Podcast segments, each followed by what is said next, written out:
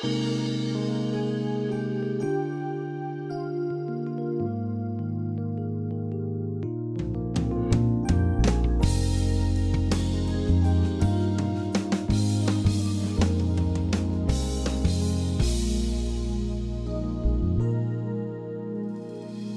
to Peace by Believing with Jon Redmond, Associate Pastor of First Baptist Church in Pasadena, Texas.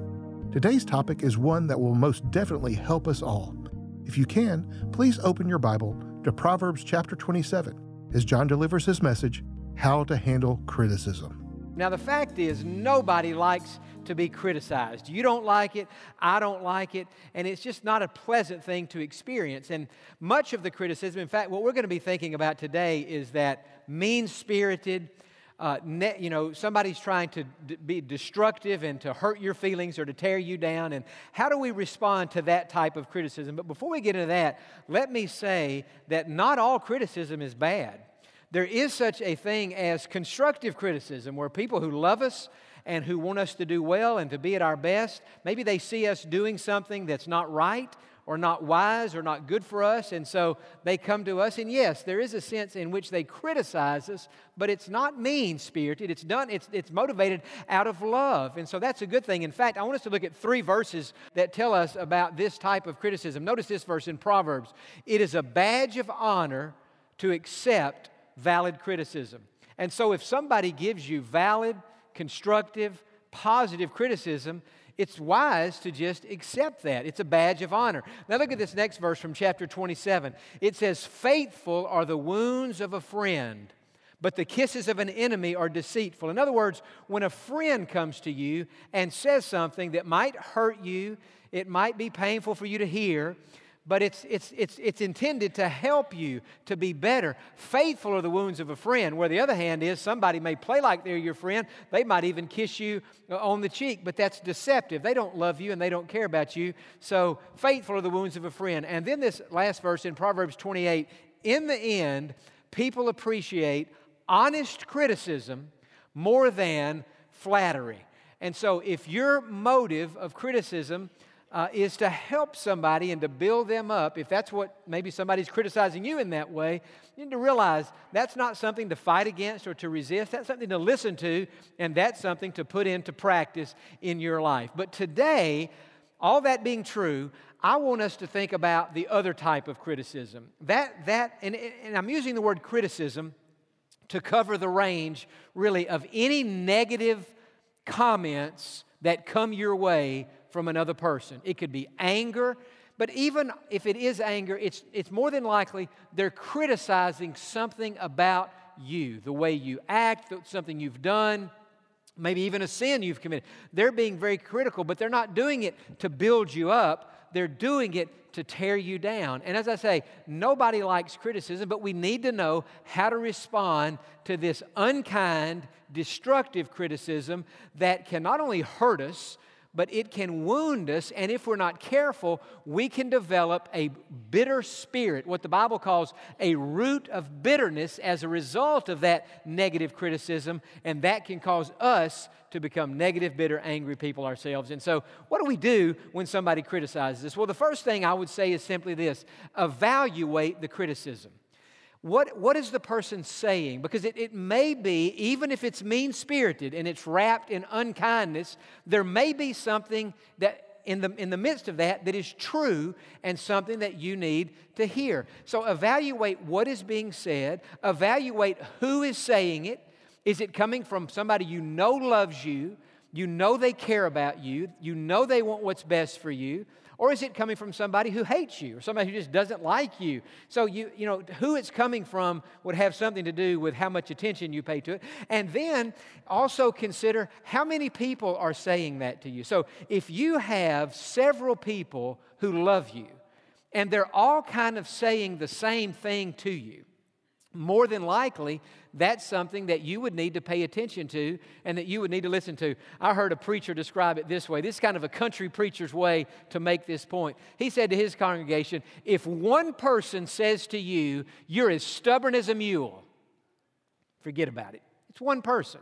They probably don't even like you. Don't worry about that. If two people say to you, You're as stubborn as a mule, then you need to go home and consider that and think about that and say, God, is it true? That's two people who've said, I'm stubborn. Am I stubborn? If three people say to you, You're as stubborn as a mule, he said, You need to go stand before a mirror and look at the back and see if you've grown a tail because you might be a mule. And he said, If four people say, You're as stubborn as a mule, you need to go buy a saddle because you are a mule. And I thought that was a pretty good way to say that. So if you have in your group of people, your family, your what we might call your inner circle, people who love you, and they're all saying to you, man, I love you, but you are hard headed. You are stubborn. You are unyielding. We can never compromise. Well, the odds are that's true. And so you would need to evaluate that and apply it to your life. But how about that other criticism that's not true? It's mean spirited. It's not meant to help you, it's meant to hurt you. How do we respond to that? Well, the thing I would say there is we want to learn to respond appropriately to that type of criticism. And what I'm going to do in the message today, I want to mention six ways that you can respond to mean spirited criticism that is coming from somebody who is jealous of you, who doesn't like you, you rub them the wrong way. May, you know, maybe you're a happy, upbeat, successful person and they're a negative, you know, insecure person and they see you ha- and they don't like that. And so they're going to shoot at you like they're shooting an arrow and they're going to try to pull you down with their words. And so, how do you respond? The number one thing I would say is this respond in faith. Respond in faith. Now, let's turn back to Proverbs chapter 3. And in our study of Proverbs, I'm not even sure that we've looked at this verse yet, but of all 915 verses in Proverbs, this verse is beyond the shadow of any doubt the most important one. It's the most well known one. It is the summit verse of the book of Proverbs. Proverbs 3 5 says this Trust in the Lord with all your heart and lean not on your own understanding. And so when someone says something negative and critical, they're criti- it's a critical statement to you or about you. Maybe somebody told you this is what this person said. Either way, and those words come to your ears, at least for me, it helps to remember this foundational truth in the Christian life God is in control. God allowed them to say that. Think about this God could have shut their mouth before they said that to you or about you, but He didn't. He let them. He just let them talk on and he let them say that. And at least with me, whatever I go through in life, if I can always remember God's in control. God allowed that person to speak something mean or critical or negative to me. It just kind of helps my focus. It, it kind of keeps me a little bit more grounded, helps me not to react as much, and just to know, God, now you've allowed this, and I want to respond in faith to this. The second thing I would say is this respond not only in faith, but respond in love. Now, this is a little bit harder than responding in faith. But go to chapter 10 because this verse it, it addresses how we should respond. Proverbs chapter 10 and in verse number 12. It says this, hatred stirs up strife, but love covers all sins. You think we can say that together? Hatred stirs up strife, but love covers all sins. And so, this person is coming to you and they don't love you, they're not trying to help you, they dislike you, and they're trying to hurt your feelings in some way. You just really feel that's what they're doing. And so, how do you respond? Well, if, you re- if they say this negative thing to you and you respond back with in, in kind, you know, the same way they've responded to you with anger, it's going to do two things. It's going to make them more angry, and it's going to make you angry. It's kind of like the verse we looked at last week in Proverbs 15 that says, A soft answer turns away wrath, but a harsh word stirs up anger. And so if we answer harshly, it's going to stir up their anger, but it's also going to stir up our anger. In other words, if I say if you say something mean to me, and then I say something mean to you, not only did my mean response make you madder, now I've stirred myself up, and my, by being rude to you, I've kind of got my heart racing and, and my blood pressure going up, and I've stirred myself up. So we, we don't want to respond that way. We want to respond with love. Now, I, I want to read you a few phrases that I put in my notes because I just I think this is much easier to write down. It's much easier for me to stand up here and say than it is for us to do when we're out there in life. But as we think about responding in love, let me just drop some of these phrases in your mind today. Try to maintain a sweet spirit. Now, remember, this, this is another thing I wrote down. That person who criticized you was made in the image of God. That helps me if somebody is in some way rude or critical of me to remember just like I was made in the image of God, they were made in the image of God. God doesn't love me any more than He loves them. And so it helps me to view them a little differently.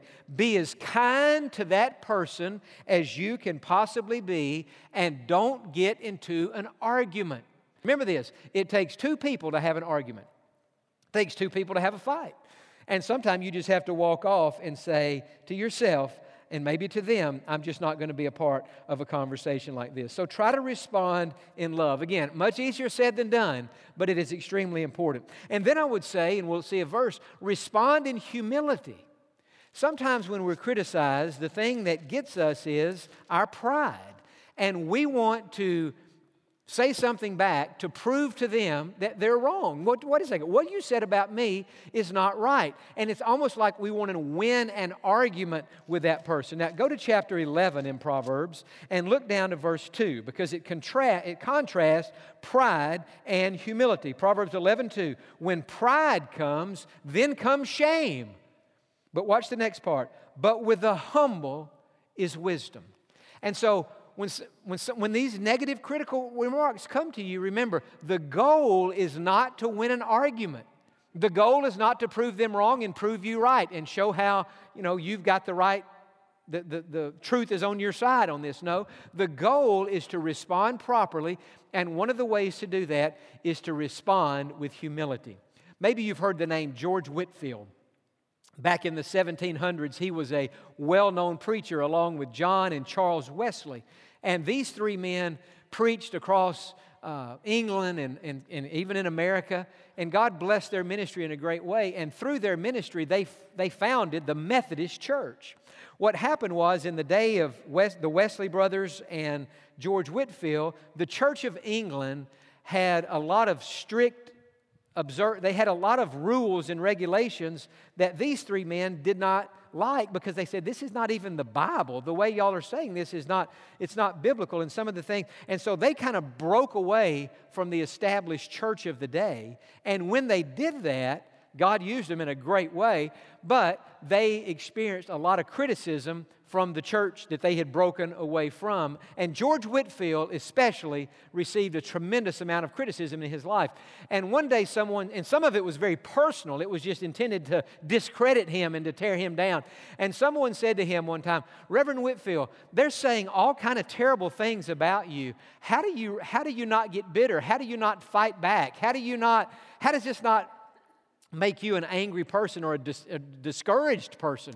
And I am putting this on the screen today. One of the great quotes from church history. Notice what Whitefield says If my critics only knew how sinful I really am, they could have said twice as much against me.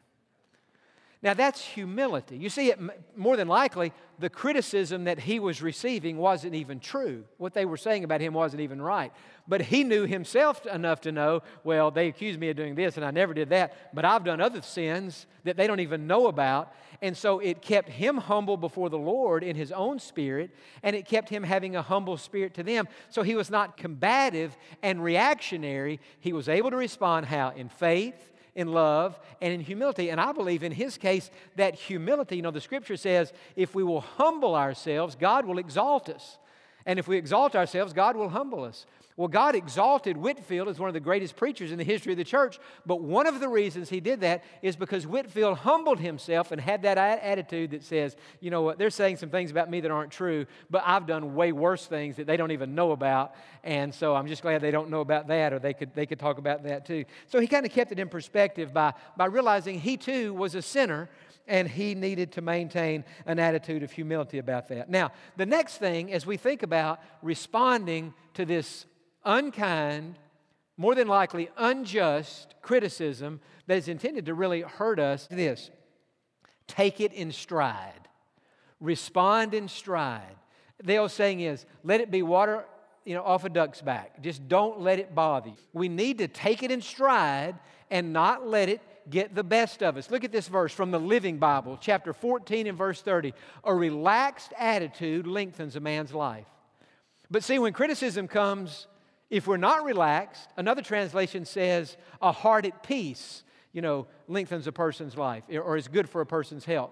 Uh, but if we don't have a heart at peace, if we don't have a relaxed attitude, when that criticism comes at us, man, it really can take root and it can really hurt us. And so we need to try as much as possible to take it in stride and keep moving forward and not let it get us down. I've noticed this with, with criticism.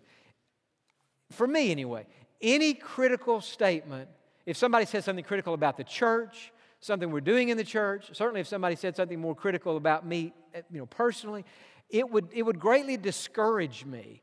And it would, I'm not going to say it would depress me, but I can't just shake that off as quickly as I, as I think some people can. And so this would be an area when I, if I were listening to this and the preacher said, you know, take it in stride, water off the duck's back, I'd be thinking, man, that's easier for you than for me. And so maybe you, you, uh, you have a hard time with that too. David Roper, a minister, says it this way, and I thought this was good. He said, Critics need to lighten up, and those who have been criticized need to toughen up. And I think he's right on both counts. And so, and yet, as we toughen up, we still want to maintain a sweet spirit and a tender heart before the Lord. And I'm just saying that's not always easy to do. Now, the next thing that we want to do when we have been, you know, somebody said something at the office or even at home and it's mean and it's like, I can't believe you said that. Man, that hurt, that hurt my feelings. And most men are not going to say, You hurt my feelings. But we men can get our feelings hurt too. So, how do we respond? Well, let me mention the fifth way, and that is simply this respond in silence. Just because something critical has been said to you or about you, that doesn't mean that you have to respond with words. You don't have to say anything. Now, I'm not saying when something critical is said that you can never say anything. But I am saying this as a general rule, I think we're wise to keep our mouths shut. Uh, back in the 1970s, my dad was attending Southwestern Seminary in, in Fort Worth, Texas.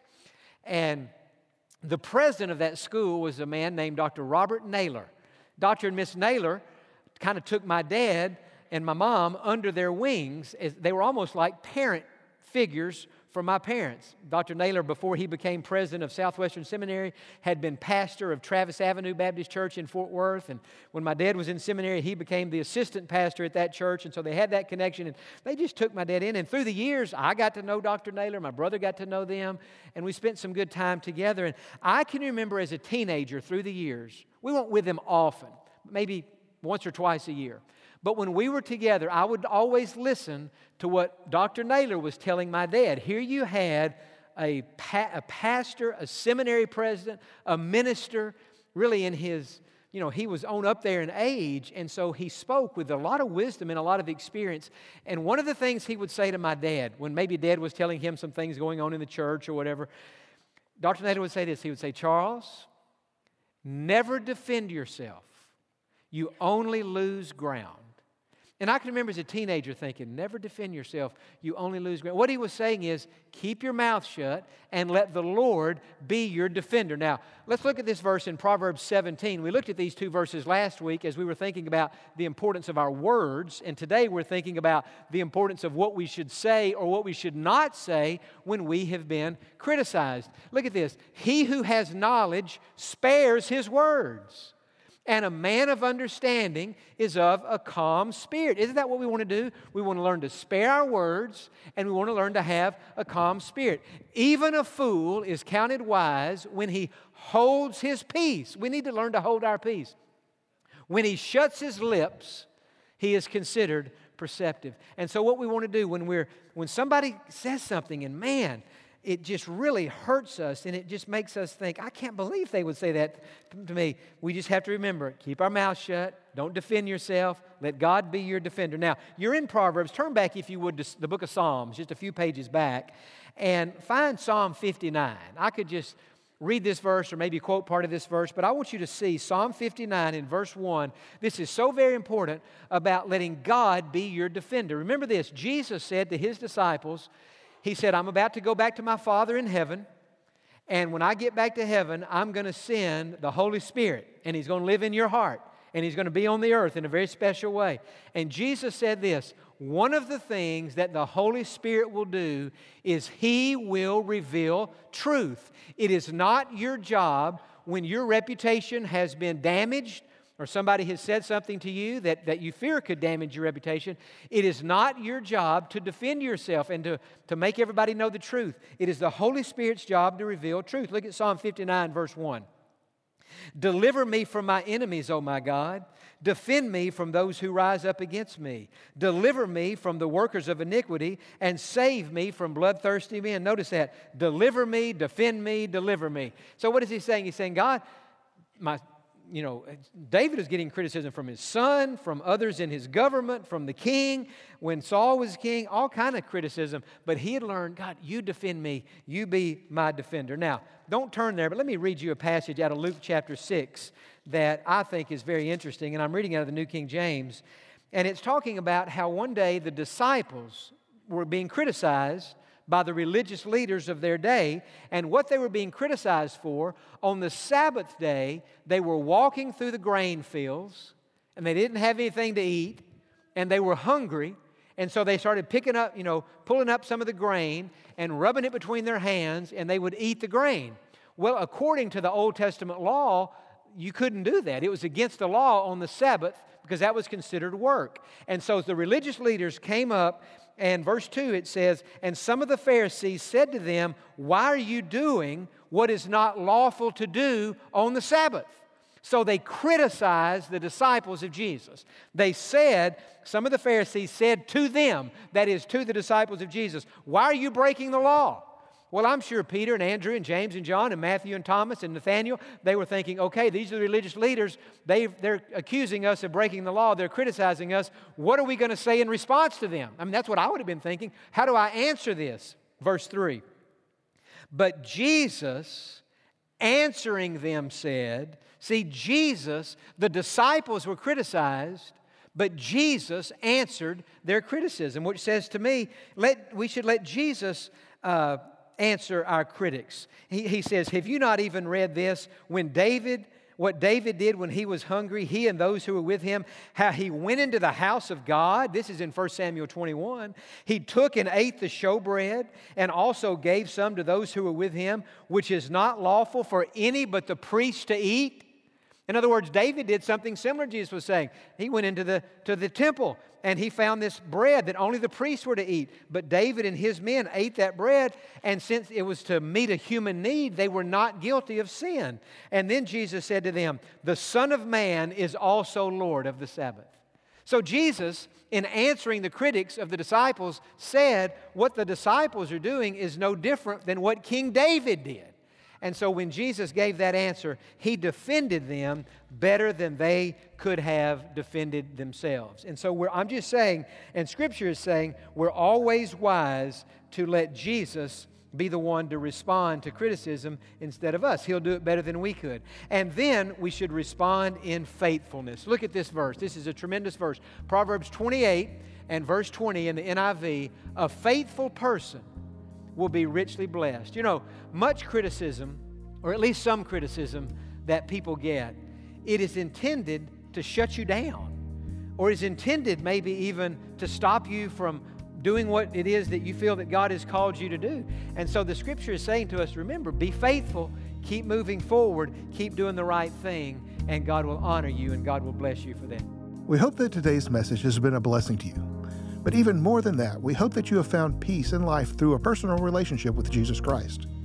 If you do not have that peace, you can find it now. If so, won't you pray with me now? Just say, Dear Jesus, I believe that you love me and that you died on the cross to pay for my sins. Right now, I ask you to come into my heart, forgive my sins, and make me a Christian. I ask you to save me, and I trust you to do it. Please make me the person you created me to be. For those of you who have prayed to receive Christ as your Savior today, we would love to know about it and to rejoice with you in your decision. Please let us know by sending an email to info at peacebybelieving.org or by giving us a call at 1 800 337 0157. Thank you for joining us today, and we look forward to you being with us on the next Peace by Believing with Jon Redmond.